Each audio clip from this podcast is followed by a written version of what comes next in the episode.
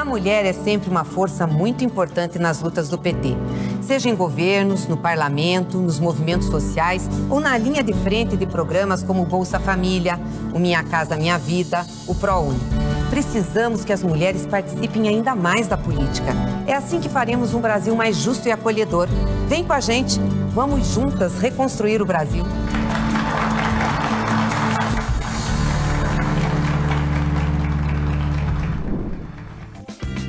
Esta semana, o TV Elas por Elas Formação Eleições trouxe dicas para ajudar as candidatas a otimizarem a comunicação em suas campanhas.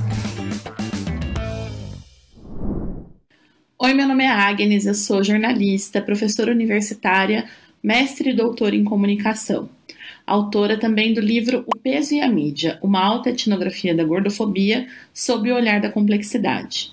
Nesse livro, que é fruto da minha tese de doutorado, eu traço um paralelo entre histórias de vida de pessoas que sofreram gordofobia, o preconceito contra as pessoas gordas e histórias de vida de personagens gordas de produtos midiáticos, ou seja, séries, novelas, filmes, programas de televisão em geral, demonstrando a imbricada relação do preconceito com a mídia hegemônica, com os meios de comunicação hegemônico.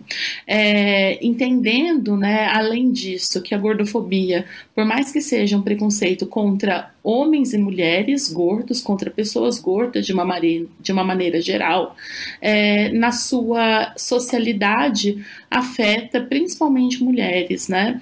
E aí a gente vai vendo que a construção do preconceito ela se dá tanto socialmente quanto mediaticamente por interesses que perpassam uma série de questões, principalmente mercado e principalmente patriarcado. Então, quando a gente vai falar sobre assuntos que são relacionados a esse tema, a gente precisa entender que muito mais do que uma causa, é, determinados preconceitos e determinados tratamentos direcionados especialmente às mulheres são consequência de um sistema estruturante da nossa socialização e isso tem mais ou menos a ver com o que eu vou trazer aqui para você hoje. Você que tomou uma decisão super importante de ser candidata a um cargo eletivo nessas eleições, é, e que precisa né, se relacionar com os meios de comunicação, uh, não só estando disponível para entrevistas, debates e também né, para ter esse espaço nas redes sociais da internet, que é um espaço fundamental, importante necessário para que você possa ter contato com quem vai votar em você, com as pessoas que precisam te conhecer, para divulgar suas plataformas de campanha, e com isso se torna também suscetível aos ataques e às as diversas questões que estão relacionadas à imagem da mulher, a como a mulher é tratada nos espaços midiáticos. Antes de começar, no entanto, eu preciso falar de alguns demarcadores, né? Eu sou uma mulher cis, branca, sudestina e sou uma mulher gorda.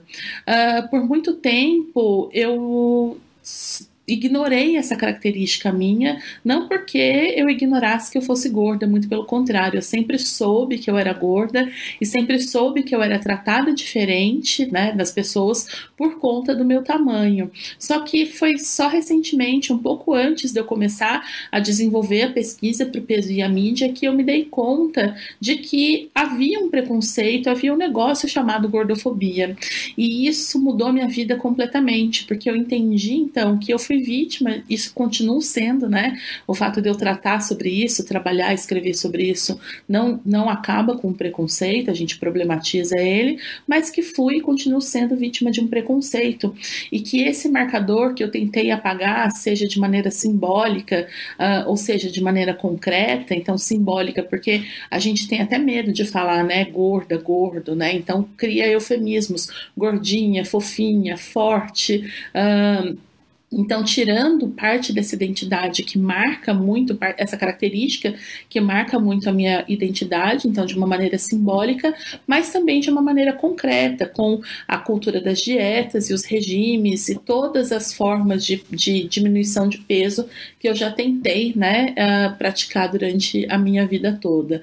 Uh, é importante a gente falar isso porque é importante a gente reconhecer quais são os nossos marcadores, quais são os elementos que identificam a nossa identidade, que dão, é, que perpassam socialmente aquilo que a gente é. Sem eu me identificar e sem eu me apropriar dessa identidade, eu tentava apagá-la a todo custo, como se fosse possível, como se uma roupa preta que emagrece, né, disfarçasse que debaixo daquele pano tem uma pessoa gorda. E ao incorporar isso, ao trazer isso para minha identidade, eu percebi que muitas das questões, né, e muito da minha personalidade passa por essa característica pelas, que, pelas, pelas vivências que eu tive a partir dela. E aí eu consigo ter uma vivência plena, uma característica plena, né, algo, algo que é extremamente meu, unicamente meu, para poder enfrentar uma série de questões, uma série de, de, de possibilidades. É importante a gente frisar que a gordofobia assim como é, a as diversas questões de padronização estética, uh, elas atingem, elas acometem homens e mulheres, como eu disse. Mas é, é importante a gente trazer a perspectiva de gênero, porque a gente vem num contexto de séculos de subjugação feminina, não só de subjugação, mas de tentativa de controle e de tentativa de vigilância e punição. Tentativa não, né? A gente sabe que uh, somos o tempo todo vigiadas e punidas pelos comportamentos que temos ou pelos que deixamos de ter.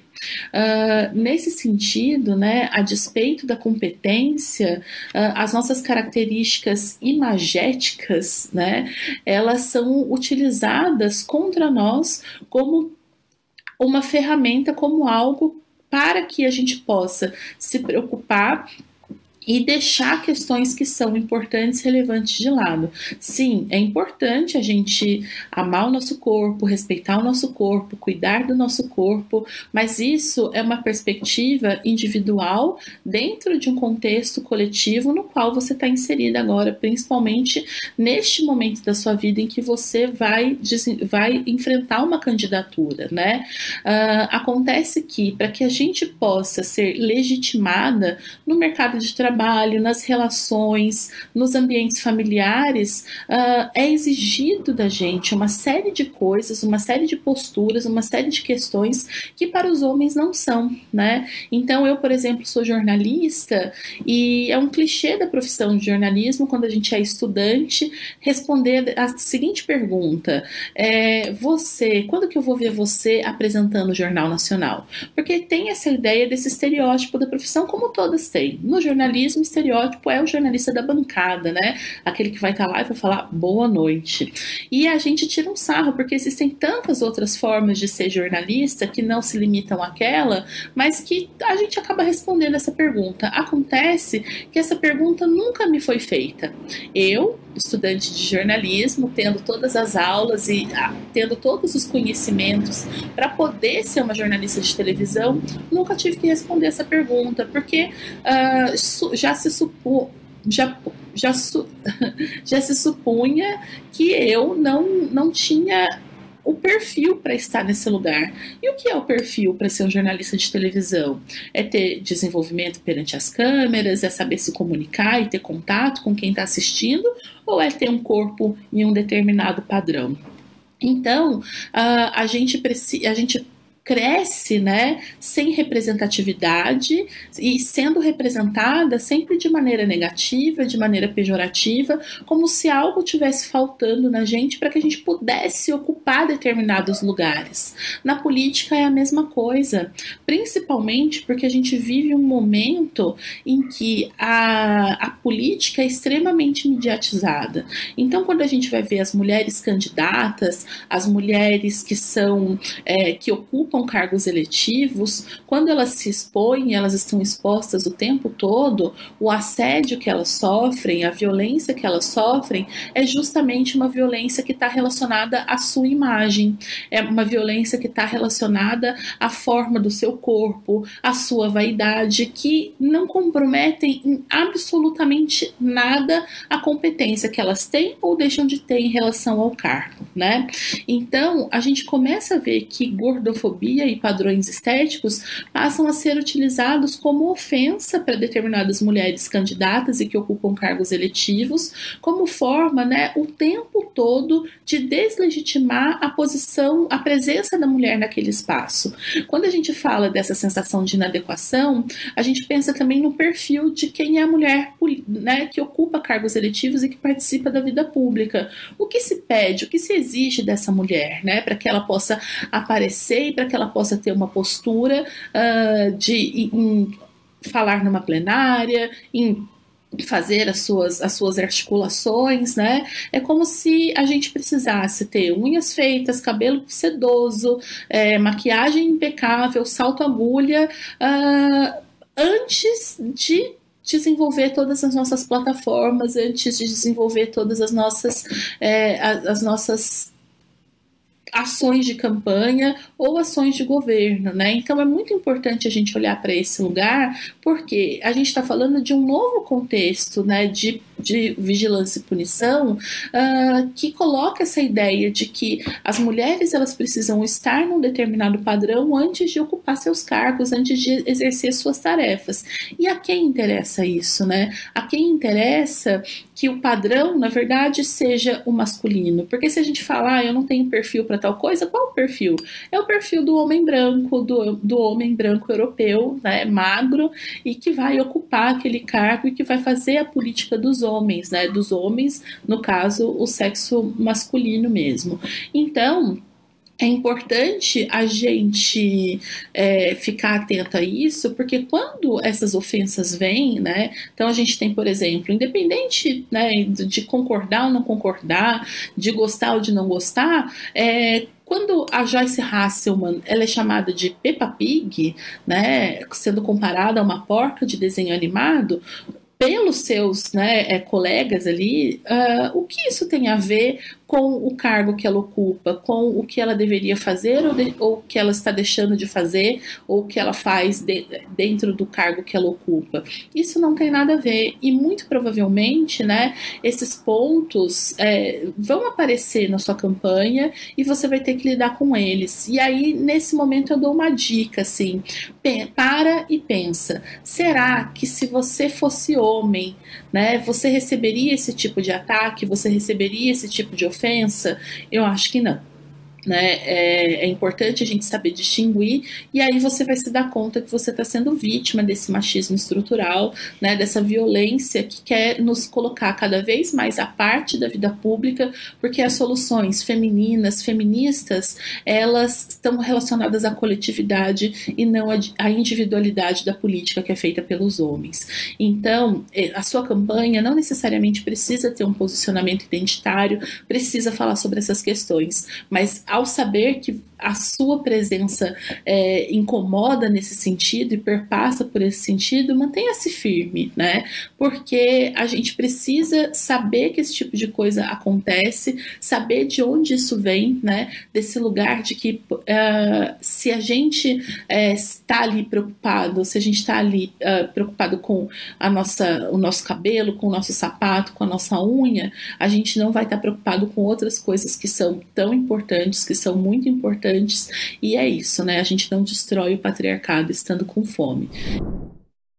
E eu vou começar dando um exemplo de, de na verdade, puxando um pouco muito mais para o mandato da deputada para dar um exemplo para vocês. Quando a gente vai fazer rede social, a gente precisa primeiro elencar que público a gente quer atingir. A gente não consegue atingir todo mundo, de todas as profissões, é, de todas as idades. Então, você precisa focar no teu público, no público que você quer atingir, no público que você está buscando o voto e o apoio. Pois bem, como eu disse para vocês no início, é, eu trabalho com a deputada, eu comecei com ela, a primeira campanha com ela foi em 2008, quando ela foi candidata a prefeita de Curitiba. Depois disso, nós fizemos 2010. Ela foi candidata a prefeita de Curitiba e não conseguiu o êxito. Ela já tinha sido candidata em 2006, mas em 2006 eu não participei do núcleo de campanha. Eu coordenei campanhas como militante do partido aqui de Curitiba. Então, em 2006 ela foi candidata ao Senado pela primeira vez, não se elegeu. 2008 ela foi candidata à prefeitura de Curitiba e 2010 ela foi candidata ao Senado. Ela se elegeu sendo a mais votada entre do, é, é, ela fez mais votos que o governador eleito e ela foi a primeira mulher paranaense a ocupar uma vaga no Senado Federal. E a gente, e ela tinha um mote de campanha e ela tinha um pensamento, um discurso, projetos voltados para as mulheres, mas voltado também para uma questão que nós sofremos e para as mulheres que são mais velhas, é, é, que sempre se dedicaram só ao, ao lar, que foram donas de casa, tinham um problema, elas não conseguiam se aposentar. Então aí a gente já tinha um público e a gente já tinha projeto, pra, já tinha proposta. Pois bem, a, eu vou chamar de senadora, porque nós estamos falando Senado, então, a candidata ao Senado, Gleice Hoffmann, é, durante toda a sua campanha, disse que ia lutar por isso, porque as mulheres mereciam ser respeitadas, porque todas nós trabalhamos. Quem, quem não trabalha em casa, tem o trabalho, tem os filhos, e as mulheres que ficam só no ambiente doméstico, elas trabalham e trabalham muito, mas elas não eram consideradas trabalhadores, como não são consideradas trabalhadoras? Pois bem, ela falou isso na campanha, se elegeu ao Senado. Chegando no Senado, ela fez uma emenda a um projeto que era ligado ao INSS, propondo que as mulheres pudessem, as donas de casa pudessem contribuir para o INSS com uma alíquota menor, que é de 5%, do salário mínimo e pudessem ter direito a tudo que os trabalhadores tinham, né? Porque lembrando que donas de casa não eram consideradas trabalhadoras e elas poderiam se aposentar. A emenda, o projeto passou, foi aprovado, é uma lei e hoje donas de casa podem se aposentar com 5%. Por que, que eu estou falando isso para vocês? Porque além de vocês pensarem que vocês têm que ter público. E isso engloba, gente, rede social. Você não fala ao Léo, né? A, a, na rede social. Por mais que tenha muita gente, você precisa ter um foco para a campanha. Você não pode querer abranger todos os campos porque não se dá conta.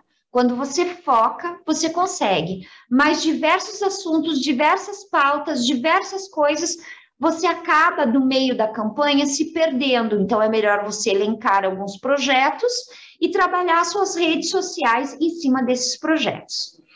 Voltando, esse projeto da senadora Gleice, ele foi aprovado, hoje ele é lei, então qualquer mulher pode. Então, ela teve a proposta e quando ela foi eleita, ela cumpriu a proposta certo? Então aí a gente já passa para outro outro tema. Mas é, eu volto a dizer, é importantíssimo você ter foco e você saber como é que você puxa assuntos nacionais para o teu ambiente, para o teu estado, para a tua região, para as deputadas estaduais que vão trabalhar em algumas regiões no estado, né? Porque deputado estadual às vezes não consegue abranger um estado inteiro. O, o nosso estado, o Paraná, tem 399 municípios, mas nós temos Belo, é, Minas Gerais, que tem mais de 800, né? Então, assim, é muito difícil você abranger todas as regiões. Então, você precisa puxar para a sua região os assuntos nacionais. E aí, eu vou dar um outro exemplo. Eu falei lá no início, eu acho que eu falei para vocês, que eu comecei a minha carreira como jornalista de jornal de bairro, aqui em Curitiba, num bairro chamado Boqueirão. E um belo dia, é, a gente teve, as pessoas acompanharam na época do Fernando Henrique, aquela alta absurda do dólar. E como é que eu puxo num jornal de bairro, com um público de bairro, que seria, vamos pensar assim, que o bairro, nesse caso, seria a região que o deputado vai atingir, né? É, como é que eu puxo isso para dentro do bairro. Pensei, pensei, pensei. Falei, não adianta fazer uma matéria de economia falando de taxa de dólar, que subiu, que o câmbio está alto, que não sei o que, não sei o que lá. Porque as pessoas não vão entender, não são, não são todas as pessoas que vão entender ou que são especialistas em economia. Pois bem, lá fui eu pesquisar e eu descobri que o, a farinha de trigo, que faz o nosso pãozinho de dia a dia do café da manhã, era cotada na época em dólar. Não sei se ainda é, porque eu não acompanho mais essa questão. Mas na época era dólar. Pronto, tá aí o meu mote. Tá aí você puxar para a tua região o que é que as grandes, o que os, os grandes temas fazem. O que, que eu fiz? Peguei meu gravadorzinho e fui nas panificadoras do bairro para saber, olha, com a alta do dólar, quanto vai ficar mais caro o pãozinho que as pessoas tomam no café da manhã. Foi uma das matérias mais lidas. Na época não tinha nem site, mas foi no impresso e foi uma das mais comentadas. Na época as pessoas mandavam é, hoje a gente manda e-mail, mas as pessoas mandavam fax, né? Então, muito fax comentando por quê? Porque levou para o dia a dia delas. Não adianta eu falar de dólar para uma população que compra em real, né? Na época, cruzeiro real, enfim, nem me lembro a moeda. E não vai adiantar isso. Então, eu puxei para o cotidiano e foi super bem aceito. Por isso é que eu volto a dizer: há a necessidade de você detectar essas regiões, o que mais a afeta. Hoje a gente tem temas nacionais que, na verdade, mudam a nossa vida. Todo mundo está sofrendo com a alta do gás de cozinha, todo mundo está sofrendo com alta de combustível, porque se você não tem um carro próprio, você pega ônibus. O ônibus também subiu o valor também por causa do combustível. Você está sofrendo absurdamente com a cesta básica, com o valor da cesta básica. Essas, é, essas pautas são pautas que valem para qualquer, para qualquer card, para qualquer videozinho para TikTok, para qualquer lugar. São três pautas que eu acho que são imprescindíveis de serem trabalhadas em todos os cantos em tudo o que a gente puder. Combustível, gás de cozinha e preço de cesta básica. Então, essas, essas dicas, essas coisas, é muito mais percepção. Como, volto a dizer, eu acho que eu estou falando pela quinta vez, que é, é importantíssimo você ficar focado no que no, na sua região é importante, sabe? Então eu, eu, falo, eu falo isso para todo mundo. Eu falo, não adianta eu querer falar de, uh, sei lá, preço de parafuso se não é algo que, que interfere na minha vida. Então, volto a dizer: combustível, gás de cozinha, cesta básica faça discurso, vá para a rua, faça videozinho, entreviste as pessoas, intercale a, a, a fala da sua candidata, deputada, senadora, é, com falas de pessoas, né? O povo na rua, as pessoas gostam de movimento, as pessoas não gostam daqueles vídeos estáticos que você vai lá bonitinha e barará, barará, barará, barará, barará. Não, as pessoas gostam de participação. É, uma outra coisa que são as sacadas, que vocês também têm que ficar muito atentas nas sacadas do que está acontecendo. E, e um exemplo, que é um exemplo bem recente, que o PT, a comunicação do partido, é, teve uma sacada enorme, foi todas nós vimos o, o discurso, o lançamento da pré-campanha do nosso presidente e do nosso e do nosso vice de, do nosso vice-presidente. Pois bem, Alckmin vai lá e no meio do discurso diz, assume e diz, agora é Lula com chuchu. O que o PT fez? O PT lançou um concurso de receitas de Lula com Chuchu. Já que o Alckmin é, assumiu, já que o Alckmin está tá dentro do Chuchu, então bora aí. E a sacada mais maravilhosa foi o card, porque para quem conhece um pouco, para quem entende um pouco de cozinha, a foto do Lula é de chapéu de chefe, de uniforme chapéu de chefe. A foto do Alckmin é sem o chapéu, porque ele é o sous-chefe, certo? Então, é, o que seria o vice, certo? Então, essa sacada. E por quê? porque foi uma sacada rápida, não demorou. E não pode demorar dias, semanas. Campanha vai ser uma coisa assim. Ela começa hoje, gente. Quando vocês piscarem os olhos, já é o dia da eleição. Então, é um período que nada fica para amanhã. Tudo tem que ser na hora, as pessoas têm que ficar ligadas, toda a equipe tem que ficar ligada. Vocês, vocês mulheres que vão estar coordenando campanhas, que vão tá candidata, vocês têm que ficar ligadas. E repetição. Repetição. Por que é que no WhatsApp a gente reclama que o outro lado é, repassa muito? Eles, eles reavivam as coisas, passa um mês, eles lançam de novo. Eu não estou falando para vocês fazerem fake news, tá? Por favor, eu estou dando um exemplo. Eles vão reavivando para que a pessoa seja de novo lembrada naquilo. Então, vocês podem fazer correntes, correntes do bem, reavivar projetos, reavivar propostas. Ah, três vezes por semana eu lanço a mesma proposta, com uma pegada diferente, de um jeitinho diferente, mas lança a mesma coisa. Se você quer ser conhecida por aquela proposta ou por aquele fato, lança a repetição é uma coisa que grava na cabeça a imagem. Se a pessoa recebe pelo WhatsApp ou abre o Instagram, ela abre, ué, mas eu acho que eu já li isso. Aí ela vai, se ela for uma pessoa, ela vai pesquisar, ela vai ver que realmente ela já tinha lido isso, entendeu? E vai marcando na cabeça das pessoas, porque é isso que a gente precisa. Então, eu acho que é, um, é essa a minha mensagem. Eu, eu eu faço questão de, se eu puder ajudar, no que eu puder ajudar. E volto a dizer, é, eu faço votos que a gente tenha muito mais mulheres nos espaços de poder.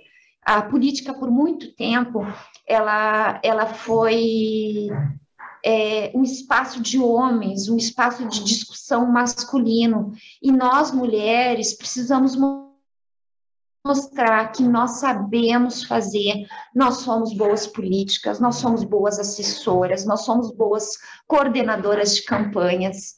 Nós temos que conquistar esse espaço. Então, eu faço votos do fundo do meu coração que as nossas assembleias legislativas sejam fiquem lotadas de deputadas 13 do nosso PT, que a nossa Câmara Federal tenha mais mulheres, tenha mais 13, e espero ver vocês aqui em Brasília, ou se um dia puder ir ao estado de vocês vê-las nas assembleias legislativas, tá? Um beijo para vocês, espero que eu possa ter sido útil em alguma coisa, e o que precisar, eu estou sempre à disposição. Um abraço. Futuro nós queremos para nós, mulheres, para os nossos filhos, para as nossas comunidades, para o nosso país?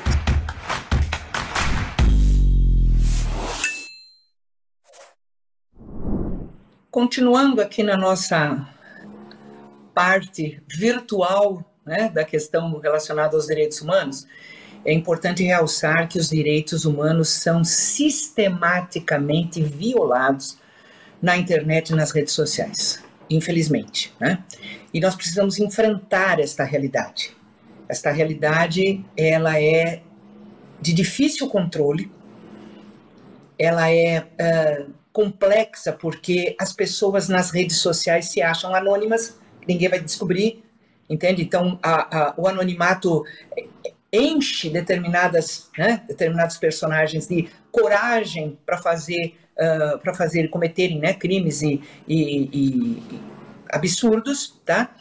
E também nós temos a dificuldade de ir acompanhando, porque é tudo muito rápido, é tudo muito ágil. Quando você começa a entender, entende, o ataque feito por uma determinada rede social ou por um determinado mecanismo, uh, eles já modificaram, já foram para outra rede, já, entende? Então a gente não consegue acompanhar a velocidade para poder uh, dar né, o, o, combate, o enfrentamento devido às violações dos direitos humanos, como também a questão da, da, legislação. Mas, obviamente, é necessário atuar, é necessário implementar. Né? Então, é necessário ter políticas públicas de enfrentamento né, às violações dos direitos humanos e é fundamental ter também uh, aprimoramento uh, da legislação. E aqui eu queria uh, aproveitar né, esta, este, este último bloco para colocar, em primeiro lugar, a iniciativa que nós tivemos né, em 2015, durante a, a, a, o governo da presidenta Dilma, né, eu como ministra dos, dos Direitos Humanos, de estabelecer o Pacto Nacional de Enfrentamento às Violações de Direitos Humanos na Internet, o que nós chamamos de Humaniza Redes. Olá, bom dia, boa tarde ou boa noite para quem estiver assistindo essa aula. Meu nome é Larissa Gold, eu sou jornalista de formação. Eu atualmente trabalho no Brasil de Fato como editora de redes sociais, mas também integro as direções executivas do Fórum Nacional pela Democratização da Comunicação, o FNDC, e do Sindicato dos Jornalistas aqui de São Paulo. Hoje a gente vai tratar um pouco sobre a mulher e a imprensa, e aí especialmente aí com vamos puxar um pouco para esse ano eleitoral tão importante. Para a gente começar essa aula, queria fazer então um panorama geral, né, da, da, do papel da imprensa na construção da mulher na nossa sociedade, né. Acho que a primeira coisa que a gente tem que colocar quando a gente vai falar é dividir essa imprensa. Aqui a gente vai estar tratando principalmente dessa imprensa corporativa, né? Essa imprensa de mercado, então, dos grandes veículos, da Globo é, e da Record, né? Dos veículos que eles são, esses veículos que a gente trata como aparatos culturais da, constru, da construção de um pensamento hegemônico, né? Hegemônico e, portanto, machista, porque a nossa sociedade é machista, então esses aparelhos, eles tendem a reproduzir esses padrões da nossa sociedade infelizmente, né? E quais são esses padrões desse imaginário, né, que, que a grande mídia corrobora para construir? É a da mulher, que é uma mulher feminina, uma mulher, né, é, bem cuidada, guerreira, multitarefas, que é uma coisa que a gente tenta, dentro do movimento feminista, sempre contestar, né? Um exemplo, exemplos que a gente pode trazer dessa construção desse imaginário, por exemplo, é fazer uma, uma diferenciação de como a presidenta Dilma era tratada pela imprensa e de como, por exemplo, a Michelle Temer, a Marcela Temer e a Michelle Bolsonaro eram tratadas, né? Então, como era cobrado da Dilma uma posição de que ela fosse mais simpática, né? Que ela fosse é, corroborasse com esse papel da mulher, que sempre é um papel afetuoso, né? A mulher não pode ser dura, a mulher tem que ser é, esse ideário da, da cuidadora, né? E aí, quando você passa, quando, após o golpe da Marcela Temer, você acha que todo mundo todo mundo lembra, né, daquele que virou um meme, da bela, recatada e do lar, né, tipo, ideário do que deveria ser a mulher, né, ou da Michelle Bolsonaro, quando ela assume que também os veículos trataram aquela coisa como se fosse uma passada de, tipo, ah, uma, uma primeira-dama bonita para outra primeira-dama bonita, tratando o aspecto da, da relação física delas, né, então, a imprensa, ela faz isso ainda, ainda que tenha melhorado, a gente tem que ser, vamos ser justos e honestos aqui, melhorou muito, mas a imprensa ainda faz isso, né? Gente, outros exemplos que a gente pode trazer de como a, a imprensa ela trata e corrobora para essa situação de, de hegemonia machista seria a questão de como elas tratam os feminicídios, por exemplo, né? Agora que se fala, que começou a falar feminicídio muito recentemente, mas até dois anos atrás, se vocês buscassem simplesmente ali no Google é, mulher morre ou alguma coisa do tipo, era morte por ciúmes, umas coisas, crime passional, uma romantização desse crime do feminicídio, né? Do crime por gênero. Então é muito importante importante a gente ter essa, essa noção mais macro para a gente saber em que terreno a gente está pisando, né? E aí, ainda nesse, nesse, nessa relação de a gente entender onde a gente está pisando, entender que isso também faz parte de uma construção do próprio mercado de trabalho da imprensa, né? Então, a gente tem, por exemplo, que desde 2013, é, no Brasil, cada vez mais se encolhe o número de vagas que são é, profissionais CLT, assim, então há uma precarização cada vez maior no nosso jornalismo e que a gente vê é que essa precarização também acompanhou é, as mulheres, isso é muito comum, né? Tipo, é, não sei se quem está estiver vendo esse vídeo, as professoras e as enfermeiras vão entender muito bem, né? Como as enfermeiras e as professoras de, de ciclo básico costumam ser mulheres, e quando você entra nos médicos ou profissionais de ensino superior, costumam ser homens. O mesmo também acontece no jornalismo. Há, há uma maioria de mulheres que são as, as mulheres ali do trabalho diário e tal, e as grandes hierarquias ainda são masculinas, e isso também se reproduz na comunicação que a gente faz. Então, eu queria, é, por exemplo, o salário da jornalista, da mulher jornalista, ele está em média, no, de acordo com o último estudo que a gente fez do perfil do jornalista aqui no Sindicato de São Paulo, aqui em São Paulo era em média 16% inferior ao salário do jornalista homem na, em São Paulo. Então, para vocês entenderem que aqui é uma, uma relação de trabalhadores também, né, para a gente saber com quem a gente está falando. E aí, para quem estiver entrando agora é, em campanha, né? Quais são algumas estratégias que a gente pode usar para que a gente consiga ganhar espaço na, na, imprensa, né? Falar sobre as nossas pautas. Acho que o mais importante que a gente sempre tem que ter em mente é sempre o valor notícia. Qual que é o valor notícia que a gente está querendo passar, né? Da informação que a gente quer passar a imprensa, principalmente a grande imprensa, às vezes nos jornais locais é, de, das pequenas cidades, por falta de pessoas até costumam fazer uma assessoria de imprensa, publicar release e tal, mas os grandes veículos não fazem assessoria de imprensa, gente. Não, não é porque é um evento que para você é muito importante, necessariamente vai ser importante para o veículo. Então, a principal coisa que a gente pode fazer para garantir que a gente entre, não garantir, mas para aumentar nossa chance de a gente entrar, é casar as suas pautas com algum acontecimento que tenha um valor notícia concreto. Então, se você já é uma parlamentar tá, e está tentando a sua reeleição, quais são os projetos de lei que você tem, que você defende? É, então, é, ou se você já não é parlamentar ainda, mas você tem um trabalho, você é uma liderança local, já tem um trabalho consolidado em alguma área, por que, que você é referência naquilo? E como que você pode casar essas faltas? Vamos pegar aqui um exemplo simples. Eu estou aqui em São Paulo, essa semana vai estar tá chegando uma frente fria muito grave aqui em São Paulo, e isso é valor notícia. As pessoas, se você entrar hoje nos, nos trends, é, a frente fria daqui da região de São Paulo é um dos assuntos mais procurados. Então, a frente fria tem valor notícia. Como que eu vou colocar a minha pauta dentro deste valor notícia? Então, se de repente eu sou uma, uma, uma, líder, uma líder comunitária e eu vou distribuir agasalhos nos dias das noites mais frias, eu posso pautar isso. Ó, líderes comunitários arrecadam arrecada roupas e distribui roupas na noite mais fria do ano na capital. Isso é uma boa notícia. Aí você consegue se inserir, divulgar o trabalho da sua organização e ser usada como fonte. A maior, melhor forma de você sair na, na imprensa, né, a forma mais fácil, o caminho mais fácil, é você ser fonte. Então, seja referência dos assuntos. Se você já é parlamentar, por exemplo, vamos pensar outra, um outro exemplo aqui. Então, aumenta o número de violência doméstica durante a pandemia. Isso é valor notícia, isso tem estudos, as pessoas vão noticiar isso. Como que eu vou ser a fonte desse valor notícia? Então, se eu sou uma parlamentar, eu tenho algum projeto de lei sobre isso? Porque pode ser um valor notícia, então eu posso colocar parlamentar fulana de tal tem projeto que pode barrar, diminuir a violência e vai ser votado. E aí você é a fonte. Ou, se você faz parte de uma organização, é, ONG, é, presta é, apoio, né, cuidados a vítimas de violência doméstica, e você será a fonte nesse caso. Então, essa questão de você conseguir colocar o valor notícia junto com a de incluir de fonte nesse valor notícia é um caminho muito importante. Como que a gente faz isso? Sempre estar atento a, esses assuntos do momento e como você pode se inserir neles. E se você for uma referência sobre o assunto, é ainda mais fácil. Outra coisa que é muito importante, gente, é criar uma boa relação com os jornalistas e as jornalistas é, o jornalista escolhe quem vai ser a fonte dele, no fim das contas, né? Ele que vai escolher isso.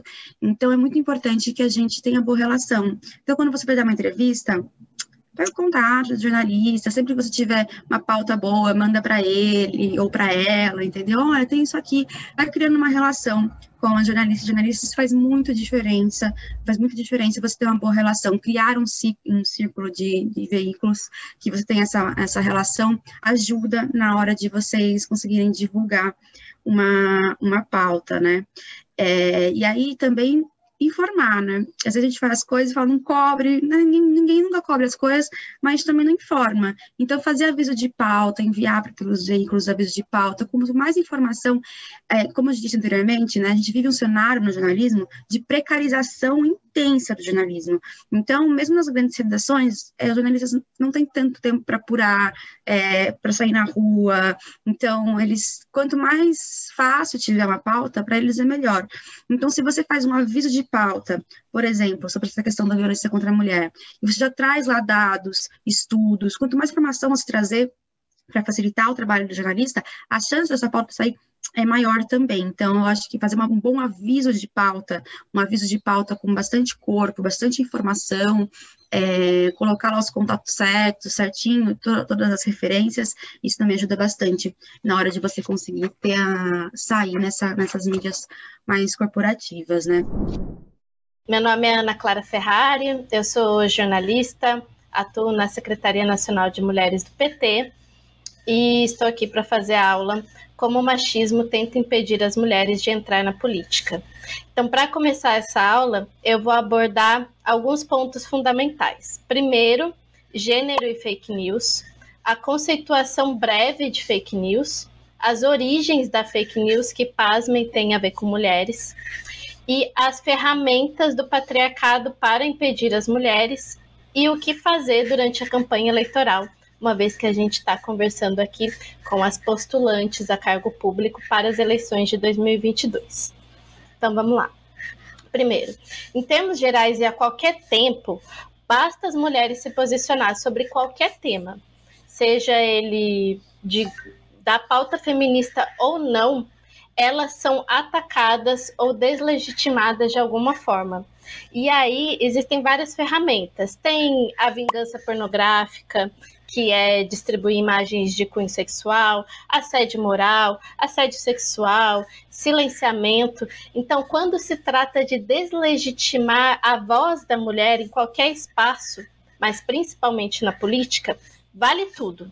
Então, atacar a família, atacar parente, com quem a mulher se relaciona, a orientação sexual, o jeito que ela se veste, o peso do corpo, se ela está grávida, se amamenta ou não, a idade que ela tem e todas as facetas concretas e subjetivas da mulher são atacadas. É um espírito de permissividade que a sociedade machista cria para poder a todo momento dizer para a mulher: este lugar não te pertence. Você não deveria estar aqui. E pior, você está sendo violentada porque você quer, porque você não deveria estar aqui.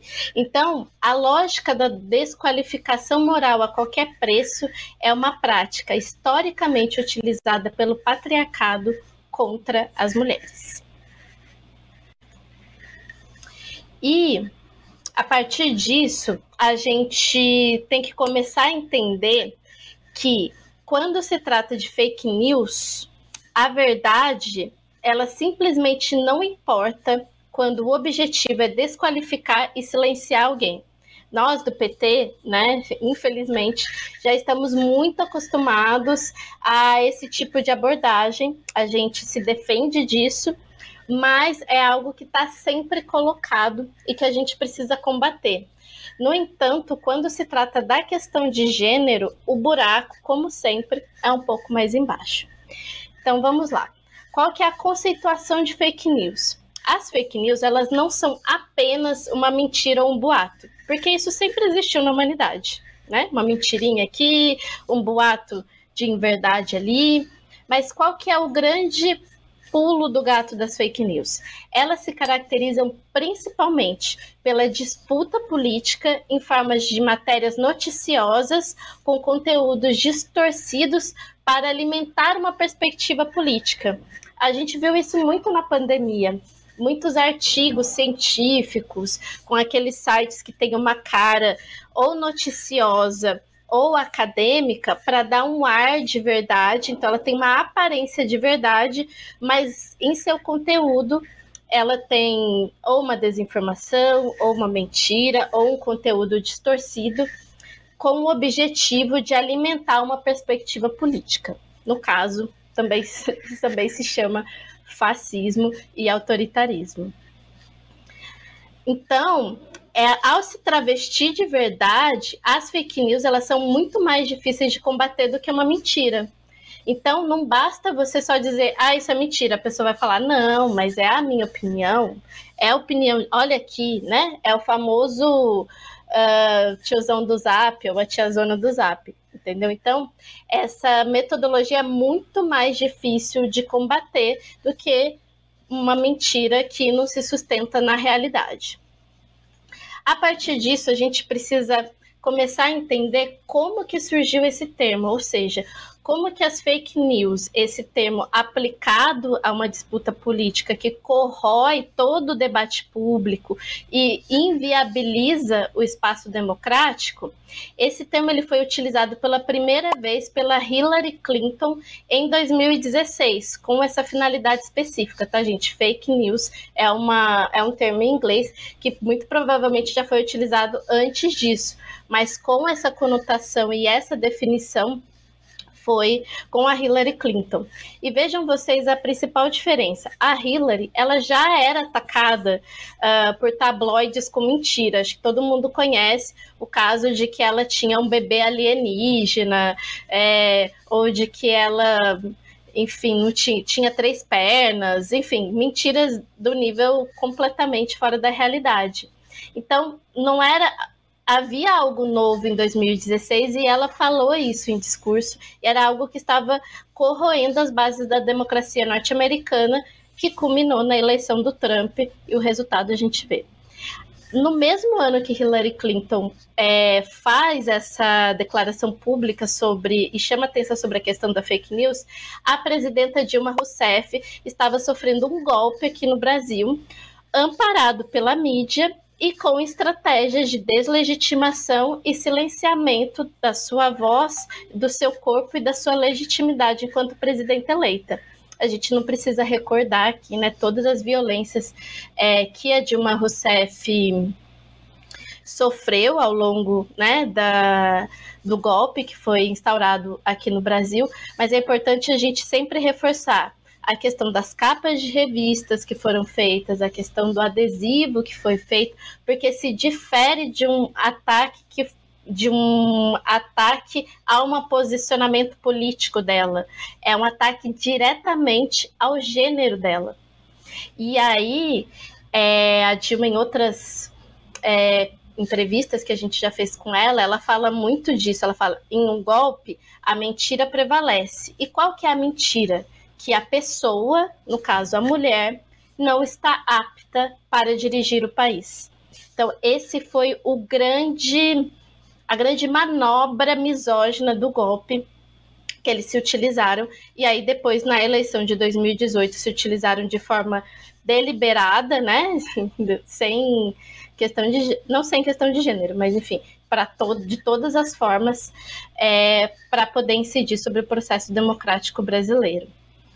E outro exemplo que a gente pode resgatar para falar dessa combinação nefasta entre fake news e machismo é um estudo da Universidade Federal Fluminense, a pequena política e as fake news contra a candidata mulher nas eleições presidenciais de 2018, em que as pe pesquisadoras categorizaram as principais vias de ataque contra a então candidata à vice-presidência Manuela Dávila.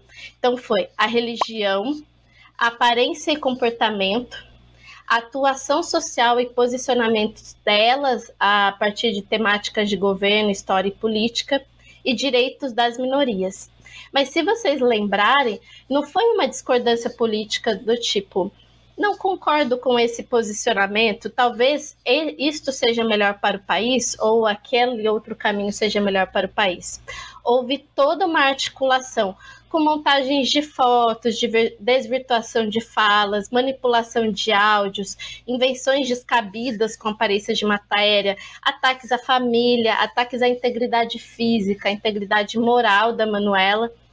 E tudo isso foi utilizado não só como instrumento de disputa política eleitoral, mas para deslegitimá-la enquanto pessoa capaz de exercer um cargo público por ser mulher como as nossas pautas podem ser aliadas para vacinar as famosas cortinas de fumaça. Tanto as pautas do projeto político que defendemos, como comida na mesa, é, o aumento do custo de vida, e quanto das pautas relacionadas aos direitos das mulheres.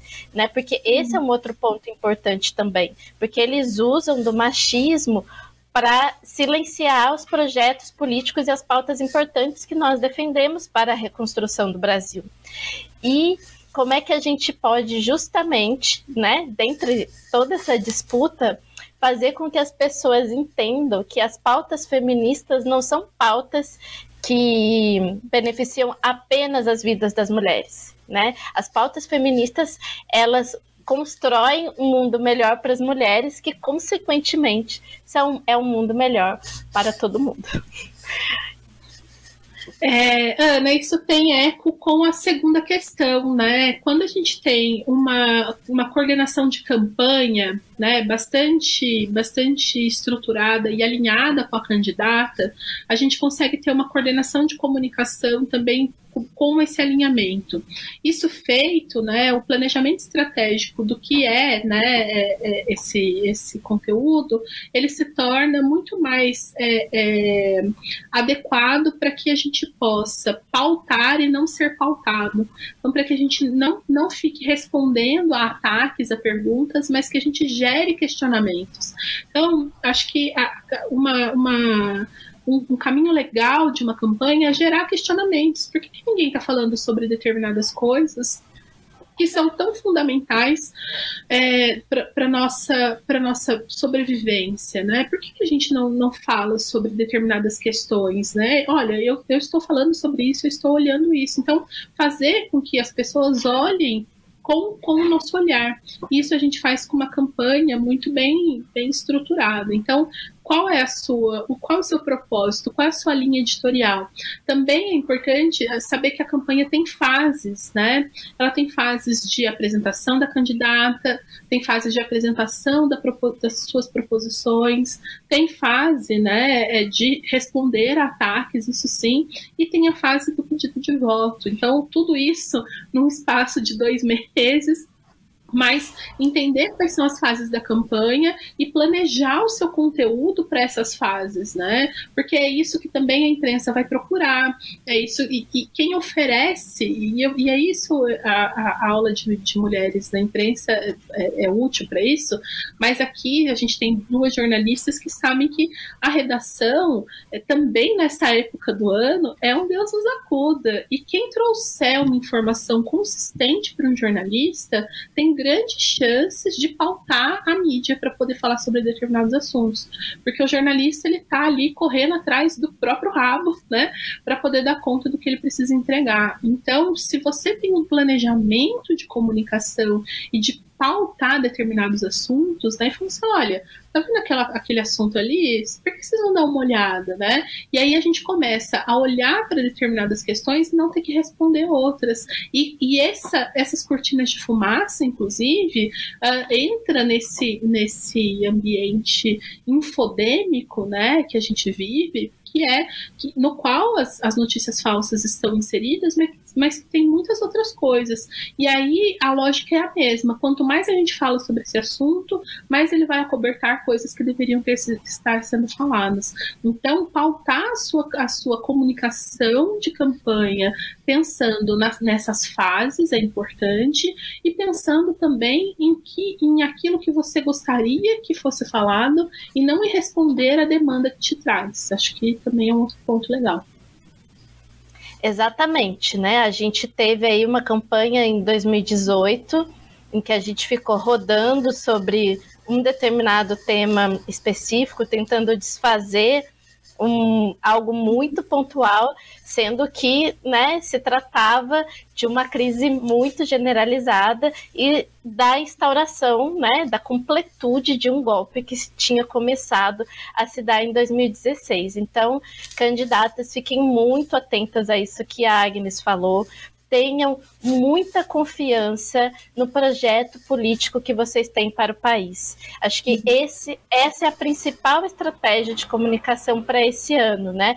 eles vão vir com mentiras, vão vir com calúnias, mentiras sobre a sua pessoa, mentiras sobre o que você fez, sobre a sua família, sobre coisas que você defende, distorção generalizada sobre as pautas que são caras para nós progressistas.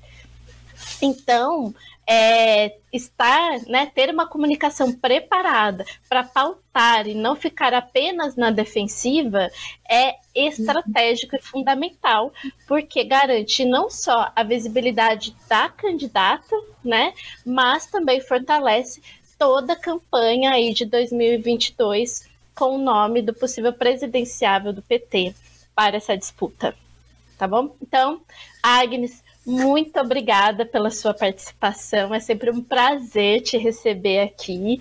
Espero que você volte muitas vezes para compartilhar aqui seu conhecimento com as candidatas do PT. Ana, eu que agradeço muito, né? Estou sempre à disposição. Se alguma candidata quiser alguma outra informação extra, pode entrar em contato. A gente está junta nessa luta. Força. Muito obrigada. E você, querida candidata do PT, você pode contar com a Secretaria Nacional de Mulheres do PT. Para ter acesso aos materiais que você mais precisa, cartilha jurídica, calendário eleitoral, o código eleitoral e muitos outros materiais, você pode entrar na nossa plataforma elasporelaspt.com.br. Vai ter o link aqui na descrição e você pode contar com a gente. Espero que tenham gostado dessa semana. Um grande beijo e até a vitória. Esta semana, o TV Elas por Elas Formação Eleições trouxe dicas para ajudar as candidatas a otimizarem a comunicação em suas campanhas. E na próxima semana, o tema será Cultura, com Ana Terra e Inês Magalhães. Anote na sua agenda, de segunda a sexta-feira, às 4 horas da tarde. Reveja esta e outras aulas na playlist TV Elas por Elas Formação, no canal da TV PT no YouTube ou em formato de podcast no Spotify.